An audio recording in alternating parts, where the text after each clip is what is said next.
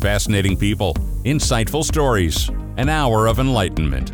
This is Conversations with Charlie Dyer on iHub Radio. Everyone has good ideas, but few of us rarely act on them. Why is that?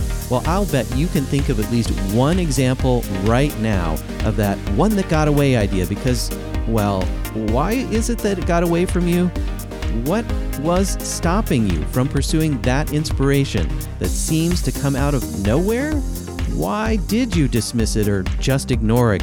Did you think you're just not smart enough? You're not Einstein, that only natural born geniuses have what it takes to rise above the mere mortals? Well, that kind of thinking is deeply ingrained in our culture, and our guest today says it's all just a big fat myth. And we want to thank Allen Gannett for joining us here on Conversations on iHub Radio. Thank you so much for being here today. Thanks for having me, Charlie. The book is The Creative Curve How to Develop the Right Idea at the Right Time. Allen is the founder and CEO of TrackMaven. That's a software analytics firm. They've had clients like Microsoft, Marriott, Saks, Home Depot. You get the idea. Lots of big companies. He's been on the 30 under 30 list for both Inc. and Forbes. That means he's a millennial. And the website is thecreativecurve.com. Well, Allen, tell us a little bit about yourself growing up as, as a kid, because you liked patterns, and then you became obsessed as a young man with getting himself cast on game shows. That's, tell us about that. Yeah, so I've always been one to like to reverse engineer stuff. I was the only child of uh, very divorced parents. You know, they were together for maybe like eight months, and so they both worked. So I just had a lot of time on my hands, and so I always had to find ways to sort of amuse myself and um, think about things. So one of the things I very much fell in love with was just trying to like conquer different little challenges, trying to figure out, you know, what was the pattern behind what made things work. Like as a teenager, I was constantly playing video games, and I, I realized that especially then, the AIs, you could kind of figure out what they would do, and you could become really good at these video games. And so, I think the story you're referring to that I mentioned in the book is um, when I was 18, I had this phase where I thought, I bet you it's not that hard to get on a game show if you really, you know, think about how to do it. And so I applied for like all these game shows and Wheel of Fortune was the first one to get back to me. They had an audition. I never watched the show before and so I just watched a whole bunch of episodes. I read a bunch of forum posts about it and I realized they really don't care if you're good at the puzzles. all they want is someone who can enunciate. And so I drank a lot of espresso and I got there and I enunciated and I got cast basically immediately. Um, and I did horribly on the show because I didn't know how to solve the puzzles. That's not you didn't do the homework to figure out what the I pattern know, I was. Didn't, I didn't do the right homework that time. I just I just thought about getting cast.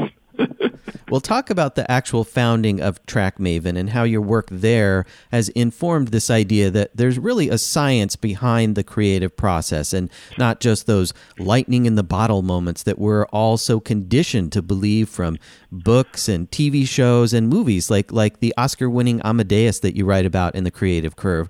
And uh, you know, there is a way that the creative process actually works in our culture, it's so interesting. We have this idea that creativity is this sort of mystical, magical, organic thing, thing that you know some people are just drawn to, and some people have in such vast quantities that most of us don't. And so, what's interesting is I've always been sort of a left brain, right brain combo guy, and so my company I started six years ago, TrackMaven, we basically take marketing data from these big consumer brands and we mine it for patterns. Like what are the things that are working? What are the messages? What are the themes? What are the channels? What are the techniques that are working? And what you find is there's actually a lot of reason and rationality to what consumers are drawn to. And it changes over time, but it's all trackable and you can start to predict it and get really good at it. And so this sort of interest, this interest in this idea of, okay, you know, if marketing can really be predicted, if there can be more automation that, well, can you start predicting creativity more broadly? And so the whole idea for the book came from I started talking to people and uh, I started talking to a lot of marketers and creatives, and I kept hearing this thing about how you know, well, I'm not that creative. I'm not. I'm not that person. At the same time, I was looking at all this data, and I saw, well, there's a lot of patterns in here. And so the book really came out of this frustration where, you know, I, I had these friends, I had these clients, I had these people I was working with, and over and over again, they would limit themselves. They would say, well, I, I can't do those things. You know, I'm not, I don't have those magical skills or abilities. And so the book really, um, you know, is a is is, is hope, hopefully going to debunk that and hopefully show people that no, no, you can you can be creative. Well, one of the first examples that you look at in the creative curve is the story behind Paul McCartney writing the just huge, massive Beatles hit Yesterday, which, as the story goes, just came to Paul in a dream. And uh, so, talk about the reality of how long it actually took for that song to come to be and the actual process that Paul went through so we get to the finished song. Yeah, it's an amazing story because it's one of the sort of oft-repeated examples of a flash of genius moment. And the story goes that Paul McCartney one day woke up and he had the melody for yesterday, the main melody just pop into his head. He literally dreamed it. And this is the most recorded song in history, right? This is a prolific song. And so the idea that this just came to someone is kind of shocking. And here's the problem the actual story, and actually almost all of these stories, when you dig into these stories of flashes of genius, it's much more complex. You know, Paul McCartney basically dreamed, quote unquote, six notes for the song yesterday. He then took 20 months 20 months to actually go from those six notes to the completed song. This isn't the idea that, you know, some man just woke up and wrote, you know, the world's most recorded song. No, it's the story of hard work, hard, thoughtful work. And you see this pattern again and again. You know, J.K. Rowling, you know, famously with Harry Potter was on a train and the idea for Harry Potter hit her. It just came to her in this moment. And we've all heard this story. But from that point, it took her five years of work, five years of diligent work. She was on welfare for some of this time to get this book done. It's not the story of someone just having an idea and then getting it to fruition. There's a whole lot of uh, blood, sweat, and tears from point A to point B. Well, Allen Gannett is our guest, and the book is The Creative Curve How to Develop the Right Idea at the Right Time. Well, you also take a look back at in, in history here, and you write about something that's one, one of those things we're not so very proud of, even in the United States, about Lewis Terman and the fake science of eugenics, which wasn't just the Nazis, we use it here too, and the impact it had on how we think about intelligence even today. Some people still hold these same ideas today. So, talk about how that furthered the myth of genius, Allen.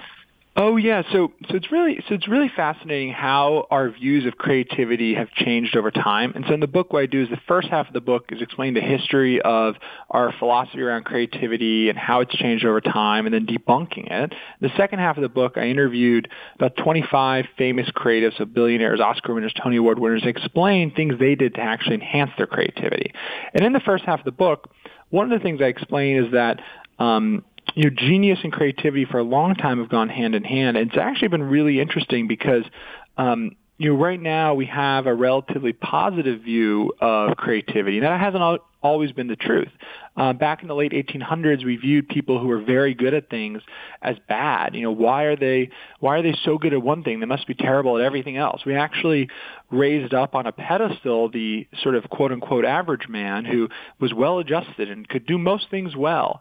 And so in the early 1900s, Lewis Terman, who viewed himself as sort of this amazing um, natural talent, he Americanized the French IQ test, came up with the Stanford Binet IQ test, and he wanted to use this test to actually do two things.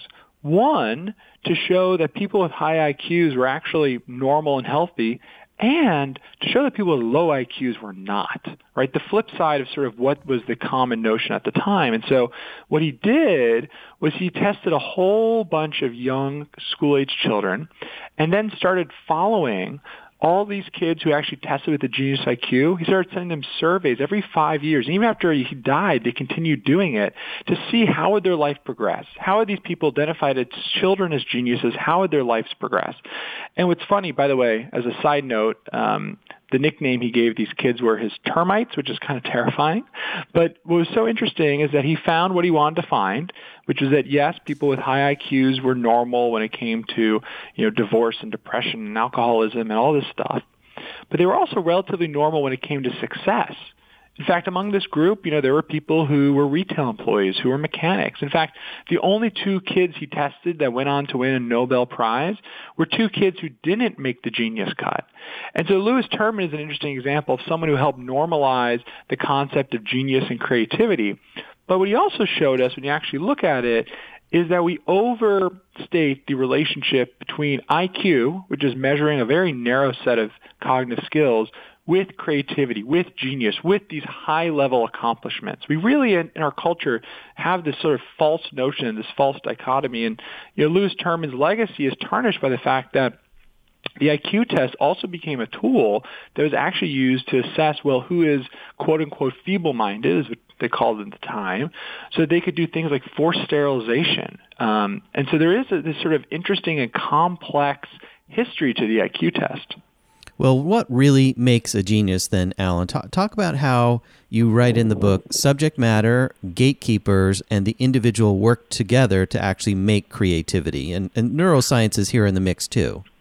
Yeah, and so one of the things to understand, as sort of a foundation to this, is when academics talk about creativity, they're typically talking about what they call capital C creativity.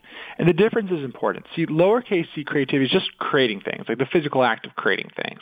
But typically, when we talk about creativity in our culture, we're talking about what they call capital C creativity, which is things that people actually recognize as valuable, as interesting, as compelling. And what's so cool about creativity is that there's this really interesting dynamic that a lot of people overlook that once you understand it, it actually makes creativity much less scary. And that's the dynamic that for something to be deemed creative, people have to agree it's creative. There's a circular sort of social construct that goes on. And once you realize the sort of social construct dynamic of creativity, well, it all sort of becomes much, much more reasonable and logical to digest. So one of the things I talk about in the book is that all of these creative geniuses I interviewed, they all have these creative communities they build around themselves that have these different actors, that have these different people who play these different roles. And so, for example, one of the roles that's really important um, is a prominent promoter. You see over and over again that the people who we deem creative geniuses very early off and on had some sort of prominent person, some person with reputation and credibility who could lend them that credibility, who could actually say, hey, culture, hey, world, this person is worth paying attention to. You should look at them. You should assess their creativity. You see this a lot with musical acts, right? Experienced musical acts will have openers who are younger, who are earlier in their careers. You know, um, Taylor Swift became famous after her tour where she opened for Rascal Flatts. Um, Shawn Mendes then opened for Taylor Swift. Now Shawn Mendes sells out stadiums and has people open for him. And so what you see in all these different industries is there's sort of this apprenticeship model where credibility is extended to the next generation. And that is an essential part of the creative process. And so if you're creating a great American novel, but no one ever reads it, well, you're missing entire half of the creativity equation. And that's part of the thing that I think that people miss is this entirely human dynamic of creativity. Well, in 2008, Malcolm Gladwell famously coined the 10,000 hour rule in his best-selling book Outliers, and you write in the creative curve that it's become a mantra in business and self-improvement circles and and of course, if you've not been living under a rock, you know this too. if you go to Google, there's like 140,000 uh, references in a, in a search. So, talk about why there are two main flaws with Malcolm's rule. For this book, I interviewed as many of the great living professors and researchers who study talent development and creativity in the field of greatness, which is a really fun name for an academic field, the field of greatness. and um, what's interesting about this group is they do not like Malcolm Gladwell. and um, the main reason why is that the 10,000 hours rule comes from research from a guy named K. Anders Ericsson, who wrote a book called Peak, and he's done a lot of really interesting research on talent development. And the thing is that Malcolm Gladwell says with 10,000 hours of practice, you can become good at anything. You can become world class at anything. And there's two big issues with this. That's not what Anders Ericsson's paper actually says. The first issue is that what the paper says is that 10,000 hours was the average across skills and across people. The whole idea that at 10,000 hours you magically become good at something is just sort of silly on its face. There's no cell in your brain that goes, oh, it's been 10,000 hours, good job. the second big issue with the 10,000 hours rule is that Malcolm describes as 10,000 hours of practice. But that is not that is not anything close to the point that Anders Ericsson's making. He emphasizes very heavily that it's all about a concept called deliberate practice. It was 10,000 hours on average of deliberate practice. And the difference is very important. See, practice is just doing something on repeat. So, you know, many of you have driven your commute, you know, thousands, if not tens of thousands of hours, but you're not becoming a NASCAR driver. You're just becoming more and more automatic when you drive, and it becomes less and less of a conscious activity. That's what happens when you just do rote practice. Deliberate practice is actually taking a skill and breaking it down to these small component parts. It's the difference between saying, hey, I'm going to practice basketball by doing a game, or I'm going to do all these drills over and over again of mid-court left-handed dribbling. Or you see this with painters who will practice um, you know, their brush pressure and their brush efficiency by drawing strokes on a canvas and trying to recreate them and seeing how controlled they can get with their paintbrush. So it's about taking these big macro skills and breaking them down, these micro skills, so that you don't slip into doing them in an automatic subconscious way. To learn and to improve, you need to constantly keep the skill conscious as you know, K. Anders Ericsson you know, gave me the quote that I put in the book. He says, you know, Malcolm misread my paper, and that seems like the truth. You spent two years interviewing people for the book and cast your net really wide. You talked to authors, best-selling writers, TV writers, culinary bigwigs, YouTube creators, techies, and even a politician in the mix there. So talk about some of the people that you chose to include and and why you chose them, and give us a couple examples of things that they told you that you really weren't expecting to hear that surprised you so I tried to interview this really eclectic set of people, right? So like, you know, David Rubenstein is the billionaire co-founder of the Carlyle Group, who's sort of one of the forefathers of private equity. I interviewed Alexis Ohanian, the founder of Reddit. I interviewed Pasek and Paul, the songwriting duo behind some of the music from La La Land, Dear Evan Hansen, and The Greatest Showman, not bad. Um, Kenya Barris from Blackish, Nina Jacobson from Walt Disney Motion Picture Studios.